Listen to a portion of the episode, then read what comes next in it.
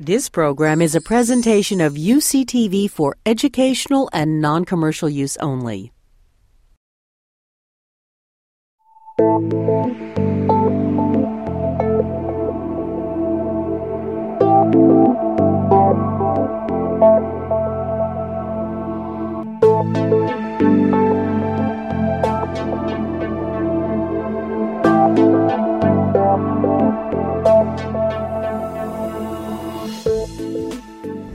So, San Francisco, Bullets Across the Bay. Today we're going to have three panelists, three mystery writers. Um, long known for its hills, fog, and diverse cultures and history, San Francisco is a location for mystery settings of every genre in print, on screen, and in song, because you're going to be called on to sing at the end of this. uh, San Francisco provides the setting for those who write. During the last 150 years, hundreds of authors have been inspired by San Francisco and the Bay Area. And according to Randal Brandt, 1,800 have written stories of murder, mystery, and mayhem. Maybe that's just the collection here. Uh, okay. Um, whether titles, yes. Whether uh, subtle or larger than life, San Francisco can add undercurrents or tidal waves of images to a well crafted story. So, the focus of our panel today and the exhibit is on the influence of San Francisco on these many writers and filmmakers. And today we're going to examine some of their works set against this unique physical, cultural, and historical environment that we call San Francisco Bay Area. I'm just going to make it bigger. Um, and by extension, the San Francisco Bay Area because of crossing the Bay Bridge and the Golden Gate Bridges. There, there may be some people who want to go into those other counties. So, three writers who didn't leave their hearts in San Francisco but lost everything there. Um, still, still, losing it. still losing it. Um, to my immediate left is Kelli Stanley. Kelli is an award winning author of crime fiction. Her first hard hitting novel in the Miranda Corbie series, City of Dragons, was met with overwhelming critical acclaim. It won the Macavity Award, the Sue Feder Historical Mystery Award, and was a finalist for the Los Angeles Times Book Prize. The newest novel in the series is City of Secrets. Kelli is also, also writes a highly praised series set in Roman Britain, uh, the latest of which is The Curse Maker. Her debut novel, Nox Dormienda, won the Bruce Alexander Award for Best Historical Mystery of 2008. She makes her home in Dashiell Hammett, San Francisco, earned a master's degree in classics, and loves jazz, old movies, fedoras, Art Deco, and speakeasies. Um, next to her is Eddie Muller, the czar of noir. Eddie Muller writes novels, biographies, movies, uh, movie histories, plays, short stories, and films. He also designs books, programs film festivals, curates museums, and provides commentary for television, radio, and DVDs. A Renaissance man. His debut novel, The Distance, set in 1948 uh, in San Francisco, earned the Best First Novel Shamus Award from the Private Eye Writers of America. He's a two time Edgar Award nominee from the M- Mystery Writers of America, and there is a whole display out there to look to, for you to see later about MWA. He's also a three times Anthony Award nominee. He's twice been named a San Francisco Literary Laureate he produces and hosts Noir City, the San Francisco Film Noir Festival, the largest noir retrospective in the world, which now has satellite festivals in four other cities. As founder and president of the Film Noir Foundation, he has been instrumental in rescuing lost classics The Prowler 1951, Cry Danger 1951, among many others. Uh, and if that's not enough, um, earlier this year he presented a month long series of rare film noir at the Cinémathèque Française in Paris. An excuse for going to Paris, yes. His stage production, Fear Over Frisco, a trio of horror noir, plays all um, during very all set during various areas of San Francisco history. Currently playing Thursdays through Saturdays at the Hypnodrome Theater in San Francisco, and will be playing through November 19th. So I will get my tickets. You all must come. Okay. Lucha Corpi to my far left. Laura, uh, Lucha was born in Jáltipan, Veracruz, Mexico. Lucha Corpi was 19 when she came here to Berkeley as a student wife in 1964. Well, you know what happened then. Well, some of you do, some of you don't remember. Um, she holds a BA from UC Berkeley in Comparative Literature and an MA from San Francisco State University in World and Comparative Literature. Lucha is the author of two collections of poetry Spanish with English translations by Catherine Rodriguez Nieto, two bilingual children's books, and six novels, four of which feature Chicana detective Gloria Damasco. Eulogy for a Brown Angel, Cactus Blood, Black Widow's Wardrobe, and Death at Solstice. She has been the recipient of numerous awards and citations, including a National Endowment for the Arts Fellowship in Poetry, an Oakland Cultural Arts Fellowship in Fiction, the PEN Oakland Josephine Miles Award, and the Multicultural Publishers Exchange Literary Award for Fiction, and two consecutive International Latino Book Awards for her mystery fiction. Until 2005, she was a tenured teacher in the Oakland Public Schools, Schools Neighborhood Centers, and she lives in Oakland. So, all that being said, uh, we have some pretty impressive people here. So, I have a couple questions, but basically, we're going to have a little interaction. Feel free to jump into any question. I don't need to direct it to you. And then we are going to open it later to you as well. Um, so, what is it, and this would be for everybody because we only have three people, what is it about San Francisco that inspires so many writers and filmmakers? Um, you can talk about yourself or your own inspiration. What is it about San Francisco that's important, or San Francisco Bay Area, that's so important to you or to writers who've come before? Well, I can speak for myself. I can't speak for Jack London and William Saroyan and Hammett and everyone else, but uh, I was actually thinking about this question because I kind of had an idea Janet was going to ask it. uh, and I think the thing about, about, San Francisco is it represents, it, certainly for me, it represents some of the themes that I like to hit on, that I like to hit in my novels. Because I write historical mysteries about an era that is often made to look more rosy than it was. Uh, and it was an undeniably beautiful era, the era between the wars with the Art Deco architecture and big band swing and a few a smaller population and little boats gliding on an unpolluted bay and et cetera, et cetera, et cetera. We can really idealize this time, uh, and we have through films, through the passage of time, and through a willful memory. But in reality, you know, the past was not so pretty for many, many, many people in terms of ethnicity, in terms of sexuality, in terms of religious freedom. It was an era, too, when uh, you know, you can advertise that Christians only were allowed to apply for job positions, and when housing developments were also prescribed based on race and religious preference. So, for me, San Francisco represents that beauty. It represents the beauty of the past, a timeless beauty. I mean, yes, I've seen changes, and I've lived here since the 80s, and it's changed a lot since then. Um, but there's a timelessness about San Francisco its situation, its physical presence, its robustness, its cragginess, its hills, and the gentle sweep of the ocean that's not so gentle during the winter, the fog. It, it has a poetic quality in its loveliness. And at the same time, it doesn't shy away from the ugliness either. We've had our share of it.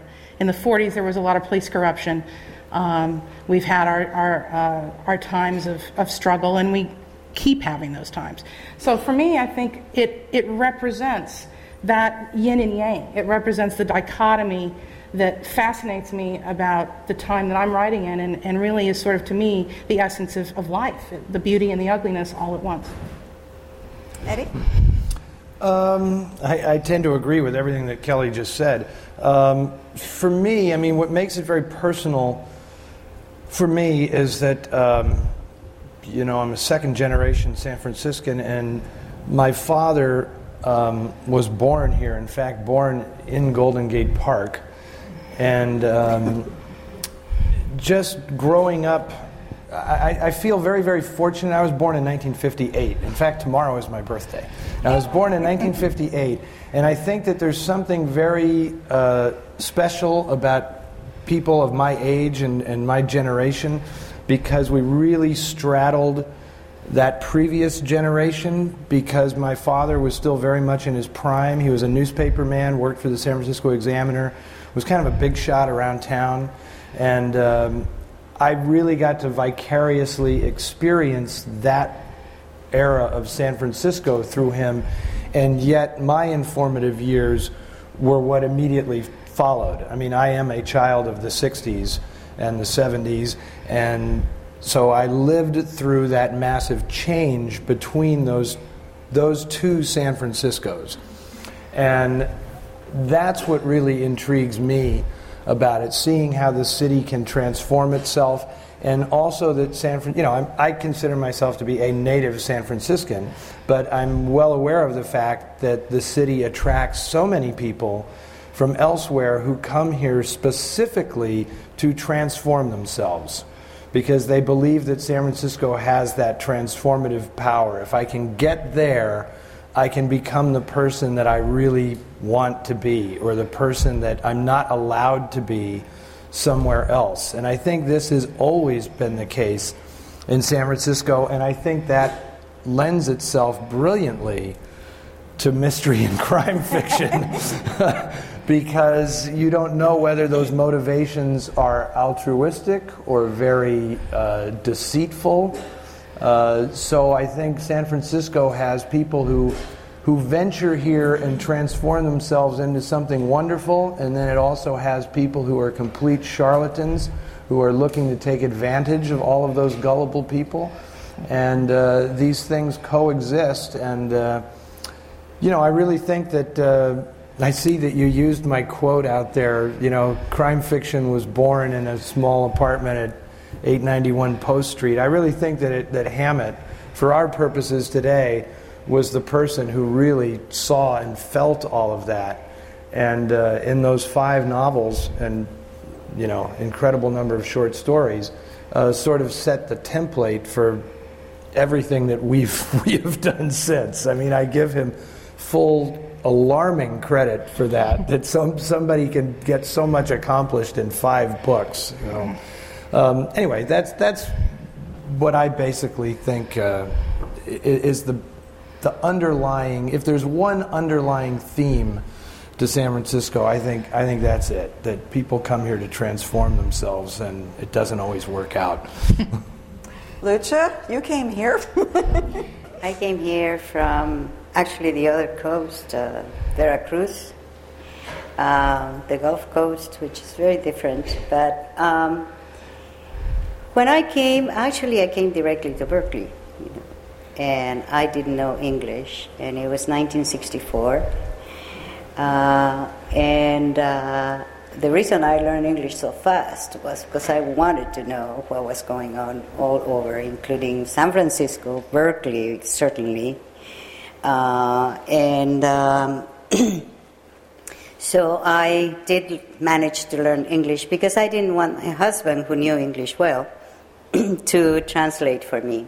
I wanted to hear it directly from the hippies who were on Telegraph Avenue, barefoot. You know, here I was. Uh, it, it, was uh, fascinating for me because I was coming from a third world country, Mexico, where if you don't have money to buy shoes, you don't wear shoes. But here, it was the sons and daughters of lawyers and, I mean, the professional upper class uh, by uh, going barefoot by choice.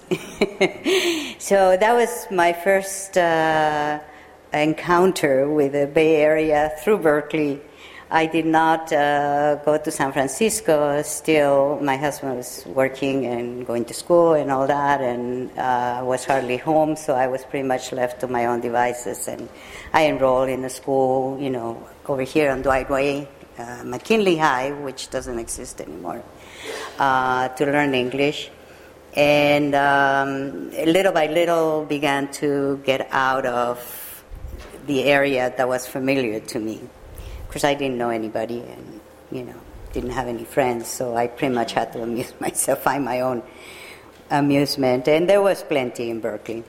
Uh, but it took me about six months to go to San Francisco, uh, the city, and it's still for me still the city. When I go to San Francisco, I always say I'm going to the city. and um, of course, you know, it has a lot of history that it was Mexican until 1848. So uh, when you say Presidio, Misión, you know, all those, San Francisco, uh, your El Cerrito, which is always makes me uh, laugh because people call it El Cerrito Hill. And El Cerrito already means a small hill in Spanish. So, um, you know, there are, there are um, different things that I remember about San Francisco, but certainly it is the beauty of San Francisco itself. But let's face it, it was a sleepy town until the gold rush. And in one year, it grew 100,000 people because it was the entrance to the gold country. And so, um, from that point on, I think that is the point where San Francisco gets its multicultural and multilingual um, uh, personality because I think, I mean, everything has a personality in, in, in this area, no matter where you, are, where you go. Of course, I live in Oakland, which between Berkeley, which is, uh, you know, rebel and blah, blah, blah, and San Francisco, the charming, you know, arts mecca. I live in the ugly sister city, Oakland. but um, it is it is a fascinating place. And as you said so well, it is a place where you come to find who you are or to fulfill your destiny as it was for me. And now we're going to talk a little bit about your books and why you sent your books Well, here. So- I or, or that's I have to say one okay. Fearless 49ers back in the day led the charge to our precious bay. Lives were bought, lives were sold in that infernal rush for gold. Our greed and avarice led to ruin and syphilis, and fortunes founded on foul play. That's the first stanza of the song, Fear Over Frisco, that was. that you could hear on stage performed live by the cast of Thrillpeddlers uh, in San Francisco right now. That's my, my first song. That wasn't in the list. I actually I actually wrote a song for this thing. Songwriter So that was yeah. So you take your inspiration from the city or the area, but from the city mostly because it kind of spills over. Um, I'm going to start with Kelli, and this is not for everyone. This is for Kelli. But if you feel like jumping in, feel free to just jump in. Um, so Miranda is a female detective in 1940s. How many female detectives were there in the 1940s in San Francisco, and where did you find her? Come up with her? Well, Miranda is a product of a long-standing affection that I have for the noir form, and I have to say, you know, and this is not a, a, a subtle birthday present for Eddie. Without him, I mean, he himself is, has been such an inspiration, not just to me personally, uh, but for so many of us in the city uh, as authors, as fans. I've attended. I attended Noir City before I was published. I attended it while I was getting published, and I still attend it every year. Um, it's it's awesome, and we owe it to we owe that to him. Um, Miranda came about because of my fascination with noir, and because of my also because of my fascination with this era.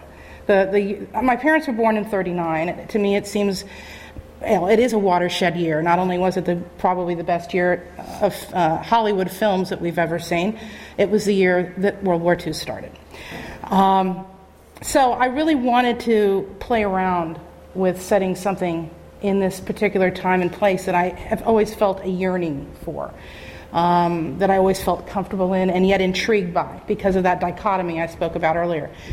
And at the same time, and as much as I love noir, I really came to object to the misogyny that is inherent in a great deal of noir fiction and noir film.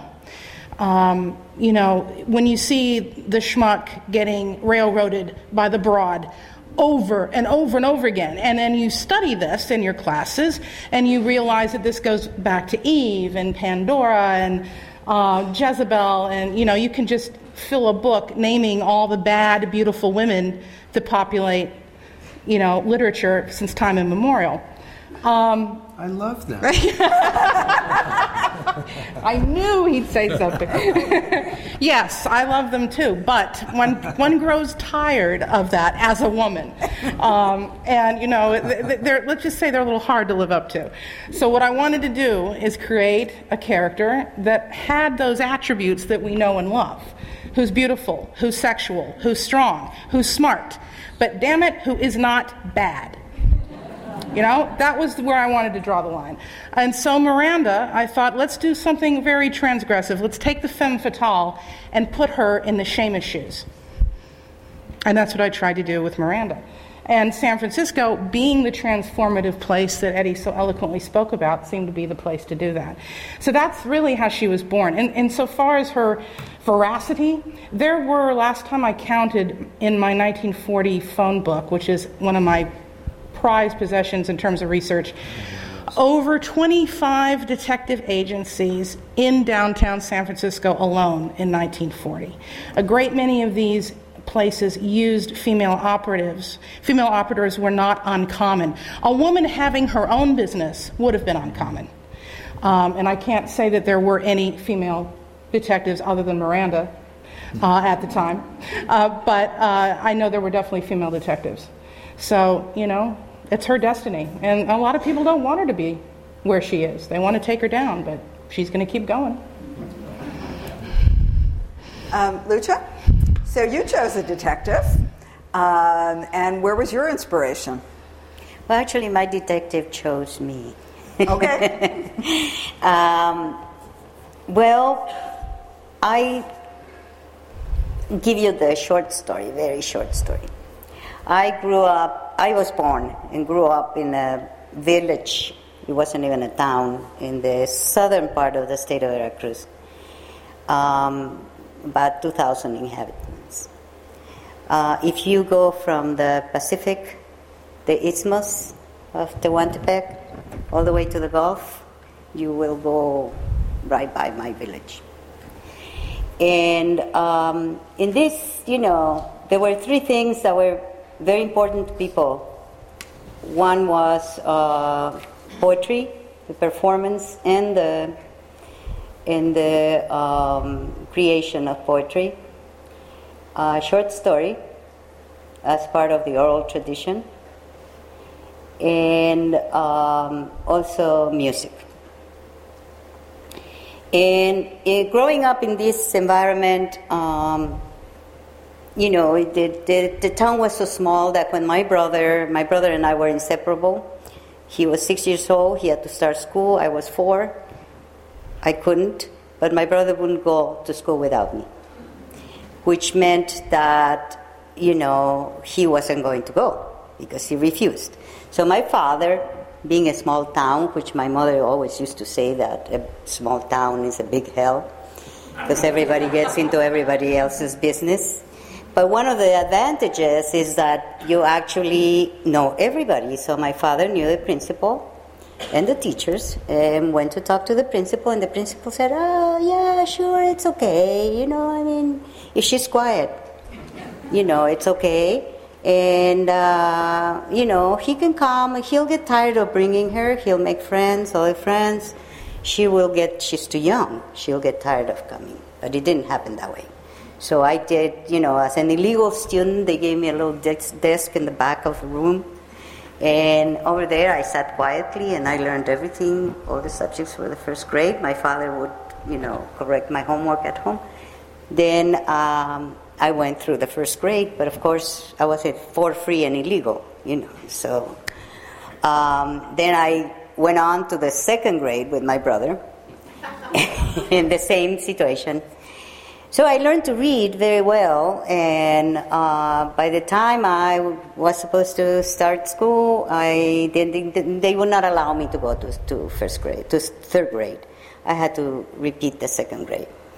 But uh, my father, to challenge me, there were two things that were very important. You know, one was that my third grade teacher, to challenge me in reading and everything, started teaching me how to declaim poetry how to know the phrasing of poetry, how to deliver a line, how to project a voice, you know, all of those things.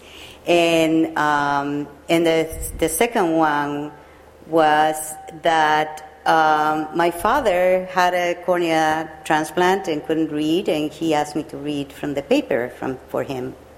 And I did. I love my father, and it was wonderful because I learned so much. He would explain so much. But I was forbidden to read from the red page, La Página Roja, the crime page.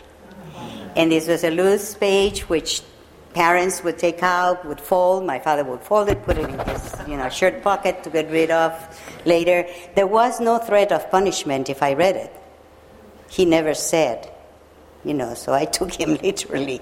I went and looked for that red page every time I could, every, and I read it, of course, uh, you know, hiding always, and that's how uh, I won't tell you the first case that made me want to one day write a mystery because it's too long, but you can read it. Uh, the Ethnic Detective. Um, uh, in the Ethnic Detective, uh, I think it was the first, the first issue. Yeah. Uh, so uh, what happened basically was that you know I fell in love with a with a mystery story, with a detective story. And people ask me, well, you know, you were talking about hard boiled and cozies and this and that and the other. And I thought, well, gee, you know, when I started, when I wrote my first mystery, I thought, goodness, you know, how do I, how do I talk about my detective? Well, my detective is a Chicana detective. She's not hard boiled. She's actually parboiled. So, whatever that means in that whole thing, uh, and that's my beginnings as a detective writer, uh, writer of crime fiction. Red page. Um, I like the red The page. red page, yeah, I like the red good. page too. That's good. It's a good title. The red page, yes. Um, so, Eddie, um, you've done all these things, and you've written two mystery novels. I, I, my first question is: Are you going to write another Yeah, one? there's, there's one in progress now, yeah. Okay, good. Uh, for And- the audience who may not know your you, or your And, it, book, and as Reed Coleman knows, there's another one lurking, a big one set in San Francisco in the 80s. That, uh, that yeah, that Reed is going to personally kill me if I don't finish it. Uh, soon. So- good, good, Reed. Um, so, why boxing? For those who don't know, why did you choose the boxing world? Oh well, the boxing thing was was. I had no choice. I mean, my father was a boxing writer. That's what he wrote about for the Examiner, and I, I grew up around boxing, and I was always fascinated by it. Uh, I can't think of anything I've been exposed to in my life that displays simultaneously more nobility and more innate cruelty than boxing.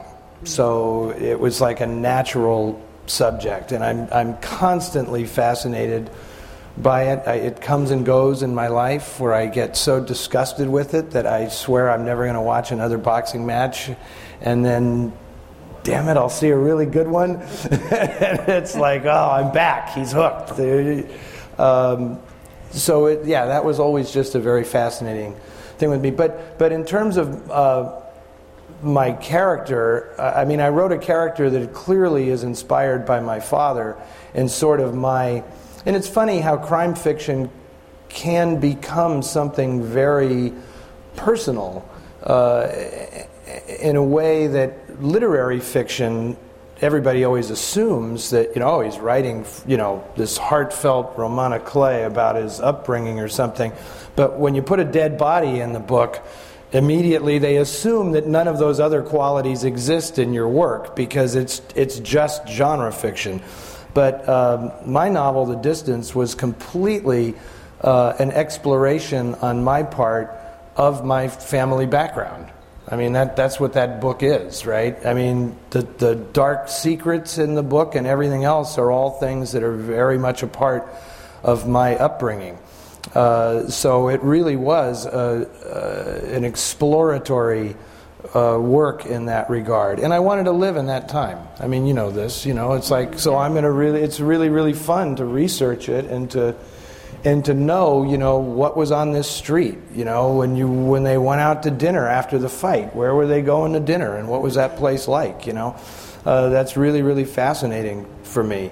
Um, anyway, that's okay, this leads into the next question, which is essentially uh, it's not how do you do research, but we are in the library. Libraries are research places. We have this wonderful exhibit. Um, you mentioned the phone book, the 1940 Yeah. phone Crucial. prize. Absolutely. Um, how do you all do your research, or, or do you? Well, why don't you just tell me? Well, I, I'm a very tangible person, and one of the things I try to do with my writing is, I, I, you know, the only way that we we can see the world, that we experience the world, is through our senses. So, in order to get the past to be immediate and visceral, which is necessary because I think Americans have a love hate affair with, with, the, with history. You know, some people just, I won't read anything historical. Um, so, I'm writing for an audience that I think is not necessarily history buff, but just the average person who wants a good story. I want to make sure that the history comes off as exciting, as real. It's not something that's just done, over and done with in the past. And in order to do that, I want to get the senses. I want to, I want to know, and I want them to see and smell and hear and taste what Miranda would have experienced and what life was like in this city in 1940, in, on May 25th, 1940, or whatever date that I'm setting a particular book. So, in order to get there, I rely on a lot of visual and concrete materials. Um, obviously, perfume from the past. I just recently purchased an um, antique bottle of Je Reviens from eBay. Um, is like my big research secret, okay? yes, I'm joining eBay aholics, you know, at, at some point. down that road lies peril. yeah, yeah. Um, but I mean, it really is. It's it's a treasure trove. I mean, uh, through photos, through through experiencing that, through finding an old bottle of scotch or bourbon, which I know Eddie has done. Um, I don't need an excuse. uh, through through the paper ephemera and objects that people leave behind. Uh, in my latest book, I actually found a bracelet on eBay that was a souvenir from the World's Fair that had an inscription that said For Nina. And there was something about this bracelet that moved me, so it's in the book. I found a matchbook, okay, a souvenir matchbook, and this, this, was, this is typical of how it works its way into the plot. It was sealed when I purchased it, it hadn't been opened in 70 years. And on it, it was an oversized matchbook about this big. I should have brought it with me, but um, and inside, it's foil lined, is a, a souvenir matches from the World's Fair. On the envelope, because these envelopes were meant to be mailed, because these were the matches being ubiquitous at the time, you could just they were a good gift. Uh, and they were actually really beautiful. They were painted and everything. You could buy a pair, ma- mail it, you know, and send it away. So on the envelope was written, "Happy Dreams, Annie." Glad I found my li- uh, P.S. I found my license too.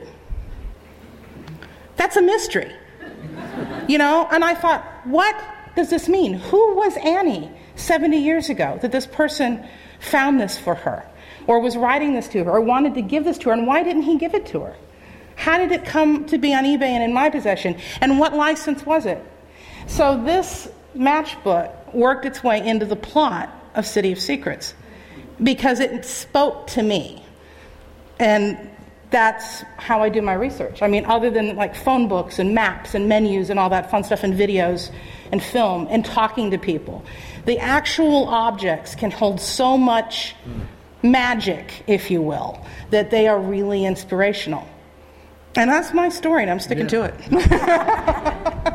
So here's mo- most of the characters that I write are obviously based on someone that I know, and either it's like a dead-on depiction of them, or it's just my imagination of them. But if I'm ever stuck for a character, you go to uh, an antique store or something, and you find somebody's discarded scrapbook. And all you have to do is flip through that scrapbook. And if, man, if you can't write a character's backstory from looking at those photographs, uh, find another line of work because, uh, because man, scrapbooks are the greatest. You know, it's like, uh, yeah, it's just really remarkable. But watch it, Kelli, with the eBay stuff. That could get a little out of hand. I, I, the libraries are invaluable for me because, and I start with uh, photo research. That's what I do. Uh, like in San Francisco, at the public library there, they have the special photography collection, and I will just go in there and spend a day. You know, if it's a if it's a neighborhood that I want to depict or whatever it might be. I mean, I've just seen extraordinary stuff. If you want to talk about somebody jumping from the Golden Gate Bridge in the 1940s, the, the pictures are just, you know, they're not what you expect. It's what's left behind. And there's these incredible news photographs of like what the jumper left on the bridge. And, it's just like, wow. I mean, it, it's there for you, you know? I mean, you just have to go find it. Writing it becomes easy after that, you know? Uh, but, but the photographs are, are vitally important for me. And then phone books and directories and magazines and all that. It's newspapers. It, oh well, I have so many old newspapers in my house. It's absolutely ridiculous. so, Lucha, Gloria Damasco, did she live your life? But you still have to do research because you're you're writing now about them.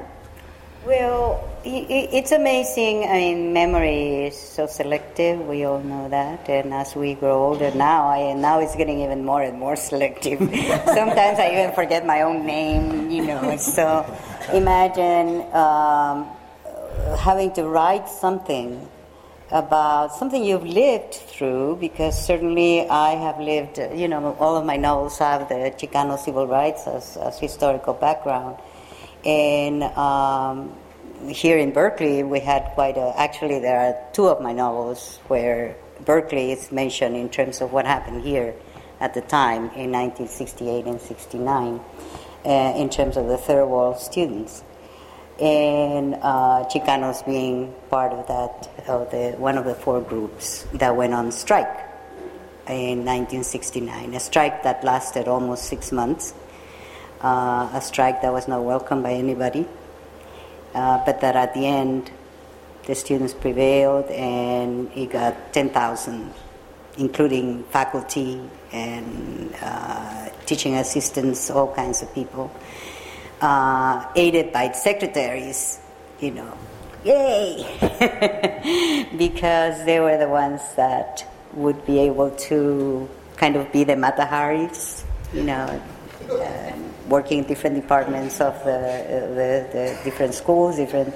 So they were the ones that kind of transmitted the information that the students needed to know. Uh, it was the first time, actually, that Governor Reagan at the time um, sent the, the. Most people think that uh, know very little about the third world student strike. Uh, and it's actually mentioned very little in any kind of um, uh, documentary made of the 60s in Berkeley in the 70s. But um, it was the first time that a National Guard was called to occupy a campus was against the third world students by Governor Reagan then. It wasn't People's Park, it wasn't any other, and yet there is very little mention of this. It, it was the first thing that attracted me to write with a historical background because there was so very little known. Even in this campus, there were only 200 and some students of color, and that included all four groups, including the Native Americans. Uh, in a in a in an institution that had 27,000 students And there were only really literally a handful. Uh, they had to, you know, to to fight for every little bit. That was. I lived through that, but once you sit down to write something, you don't really remember all you need to remember. So, because the, the, also the, the first novel, Eulogy for a Brown Angel, also has to do with the Peralta family, which owned this land. the Peraltas own six, the size of five cities in, in the Bay, East Bay, uh, including Berkeley and Albany. And uh, I needed to find out about them, so I went to the Oakland City room at the main library. Wonderful.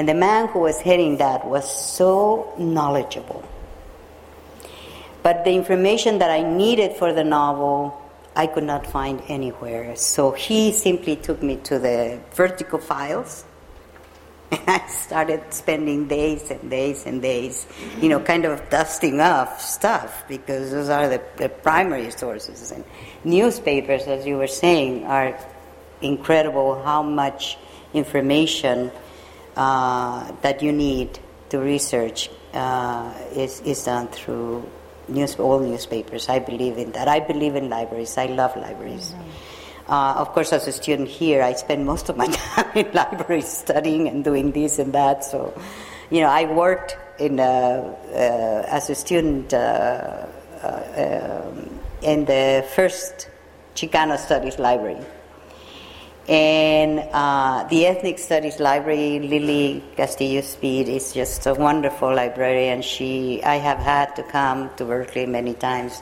to the Ethnic Studies Library also, and to the Bancroft Library as well. It's a good thing that I'm, I'm an alumna for life, so I have this little card that will allow me to all kinds of stacks and places.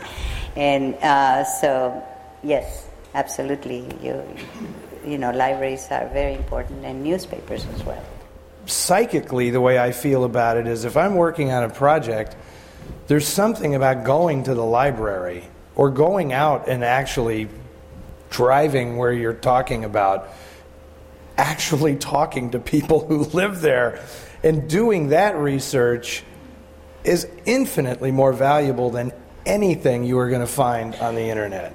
I mean, I'm not saying that the internet isn't a fantastic and convenient tool. But I have yet to actually trust the damn thing. it's just I'm, I'm that generation, I guess. But uh, I'm just. I trust the newspapers. I mean, when I when I write my stuff, I, I set a particular date aside, and I go to the library in the, the main library, go to the newspaper periodic, periodical section. We had four newspapers in San Francisco at the time.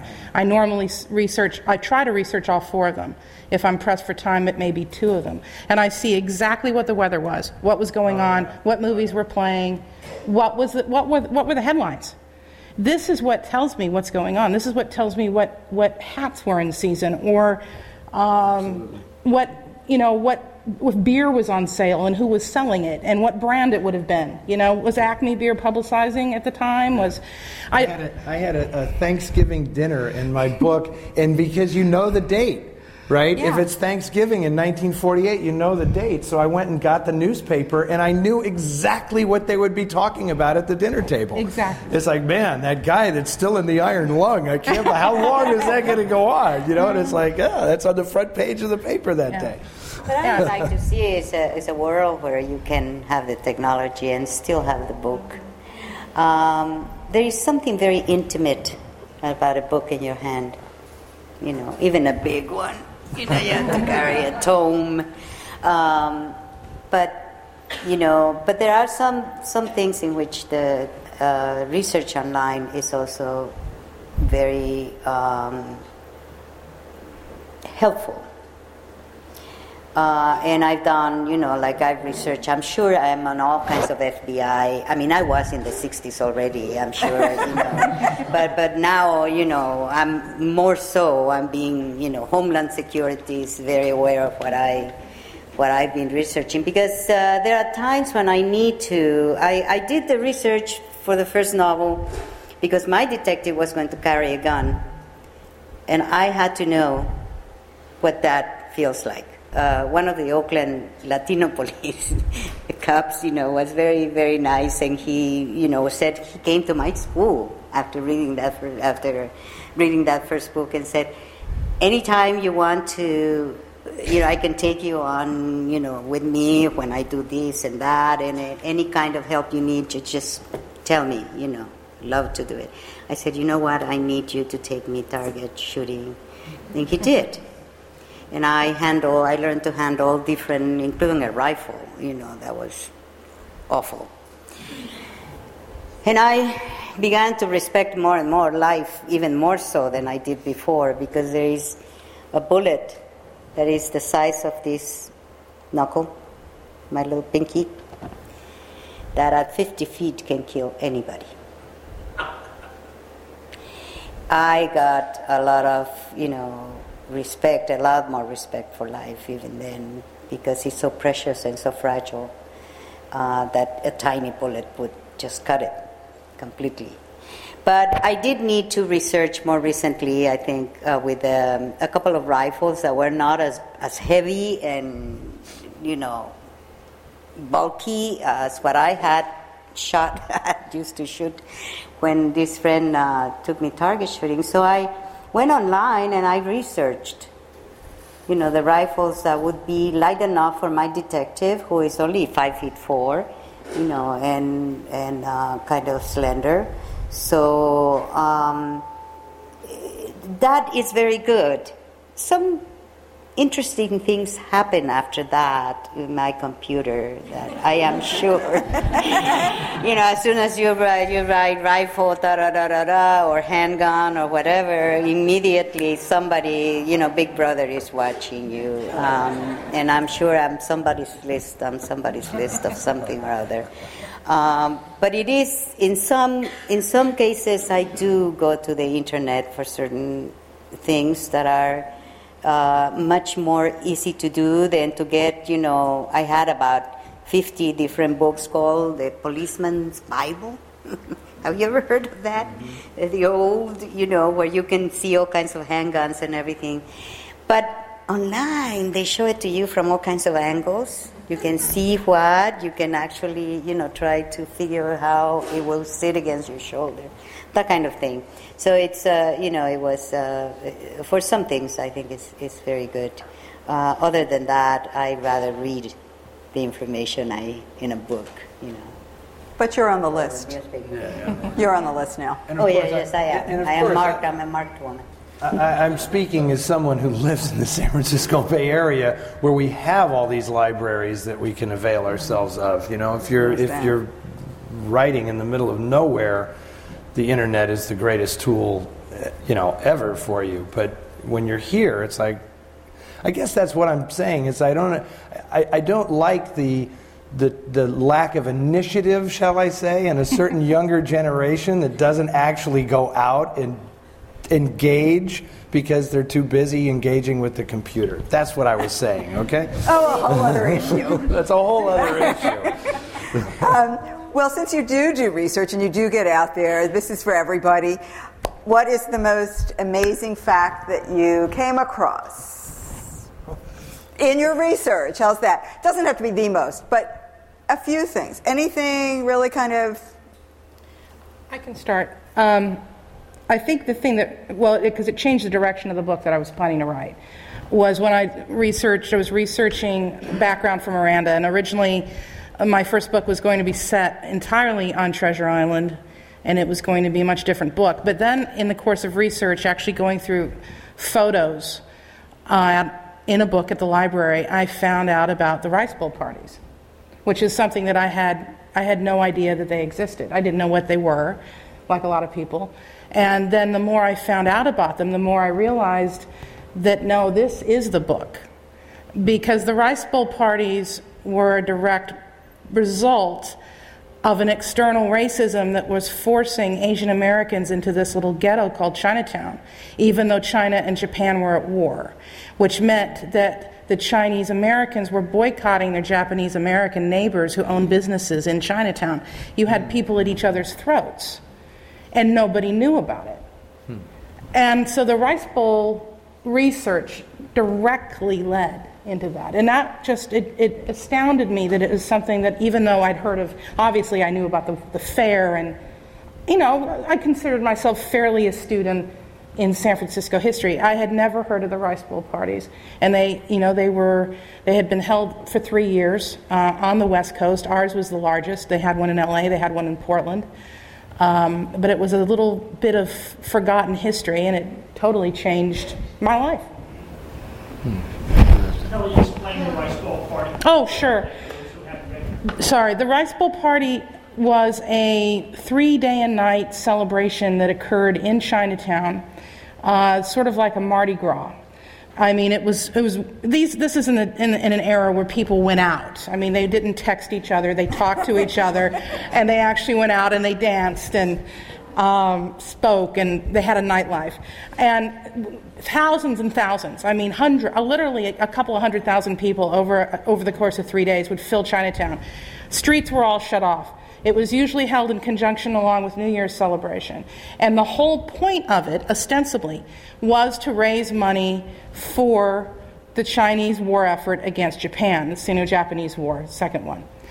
Uh, the culminating effort was a parade that ran from the Civic Center down Market Street and through Chinatown, uh, which would end at Grant Avenue.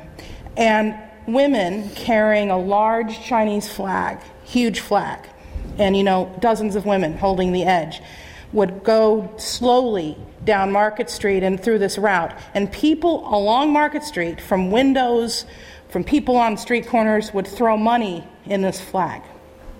And I'm proud to say that our city raised a lot of money that way.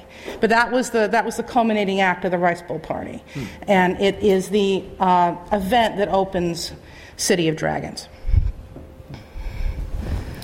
Um, I get the most interesting thing for me, I guess, is this plot of my second novel, Shadow Boxer, came entirely from a very, very strange book I found in a used bookstore in downtown San Francisco. Uh, that I have no idea where this all came from, but it was the most meticulously detailed uh, one man's fight against uh, corruption in California because he had uncovered this this land swindle thing, and he had and he wrote this book because he had been so disgraced by all these people that were in power, and I have no idea whether he was a crackpot or whether this was legitimate. And I started to research it, and I just said, "Oh, the hell with it! I can't." You know, but I did use it as the plot of of the second novel which was interesting because I, I was having this conversation with some oh the, this fellow that I'm going to actually interview tonight in San Francisco, one of the, the Scandinavian crime writers, uh, because he said, you know, I wrote this book, and he's got like this uh, this book called Relic, that's like predates Dan Brown. It's like a Da Vinci Code book, but he wrote it prior to the Da Vinci Code. He said, You know, the point of this whole book is there's no dead body in this. It's 700 pages long, and there's no crime that's actually committed in this book, yet it's sold as crime fiction. And I said, You know, I've written one of those because there is, there is no body or anything in my second novel. And I think it's why there isn't a third one. Because, because my editor, Suzanne Kirk, she said, We love your first book, Eddie. Anything you do in the second book is perfectly fine. Just make sure there's a body in chapter one. and of course, being a contrarian, Eddie didn't put the body in the chapter one or anywhere else in the book. So it's like, hmm, that was subversive. To what end, I don't know. But. Uh, yeah, there's no. Sorry if you haven't read it. I spoiled it for you. There's there's no dead body in that book. Lucha. Well, for me, I'm I'm trying to think. Well, um, I don't know. It's it's just a just, just uh, you know. Well, my editor the, the, for the first two novels uh, said, you know, my goodness, woman, you're taking this, you know, uh, detective all over creation. And I said, well, if California is creation, yes. but uh, what happens is that I have a detective that loves going places and doing things, very active, very dynamic uh, in terms of going to cities she doesn't know and doing her detecting, you know. So for me, when I do research, it means going to all these different places. The first novel begins in LA during the National Chicano Moratorium against the Vietnam War uh, and the ensuing riot. Um, then, so I had to go to LA. Would you believe that LA? I wrote a poem called City in the Fog after I went to LA, but because uh, people always think of San Francisco as the city in the fog. But have you been in LA at 4:30, 5 o'clock in the morning? It's a misty city too, and it's a different LA. You know, so um, that that I wouldn't have known about LA had I not had to go there and um, and do research. You know, at that time of the morning in East LA and downtown LA, all the way from East LA. You know, go the route of from East LA to the Pacific Ocean in Santa Monica and and it's just uh, it was just fascinating for me. So San Francisco is not alone in this. Actually, San Diego too is pretty misty and all along the coast. But uh, but definitely in San Francisco, the fog has a very very special personality. I mean, it's it's just that you don't see it anywhere else as it hangs, you know. Just so as it comes over the hills, the marine layer, The as you know, I mean, the streets that it won't pass. Exactly. it will never get down 24th Street to the Mission District. Have you ever seen the Mission District in the fog? You have? No, because he never gets over that hill. Never. I was trying to, to find a day that he would because in Black Widow's Wardrobe, you know, the novel starts in San Francisco during the Day of the Dead procession from Mission Dolores to the Galeria de la Raza on 24th Street. And I wanted some mist, you know, to create atmosphere. Well, I went there time and again and time and again, and it would just stay up there. It would never get down to the Mission District. You know, there I was, so I had to settle for wind instead. But uh, but it, it, it- Gloria takes me. Gloria Damasco is my detective, uh, and if anybody asks me if she my alter ego, no, she is actually fashioned after my sister, my real bi- biological sister who lives in Mexico and uh, has never spoken English, in you know, life. So, uh, but she is she is Gloria Damasco. Um, so, uh, but she takes me, you know, the, the, I come back to Oakland, then Berkeley, then I go to Napa. That's the first one. The second one takes me from uh, uh, the from Oakland to the Central Valley because it deals with the farm workers' struggle. That's the historical background. And then from there, I come back to Oakland and I go to Sonoma and that's where it ends. And so you see, you know, Black Widow's wardrobe takes me all the way to Tepoztlan in Mexico, near Cuernavaca. Have you ever been there? Yes. You know how there are some places that are cosmic, they have a certain something, you walk in there and you feel invigorated? You want that, to, we want to feel that way, go to Tepoztlan in the valley of the Cuernavaca, uh, about, I don't know, about 40 minutes from the city. So anyway, you know, all of these different cities. So my research is really, it takes me from six to eight months to do research for a novel. Um, and I don't sit down to write until I finish my research. And uh, then my husband is a photographer. He loves going with me because we go to all these places, you know, and he takes photographs of everything that I just point, you know. and he's my photographer, and, and then puts things on the wall, on you know, uh, cardboard and uh, poster paper and and everything. My my office is full of the all the photographs. Uh, so if I need to verify something or to pick something else, you know, I have all the photographs there. But I continue during the writing, continue going to these places, um, you know, just to keep that flavor, that taste, that sense of the city that I'm writing about. Well, I want to thank you all, and I want to thank Randal so much for Yeah, inviting me and inviting great us.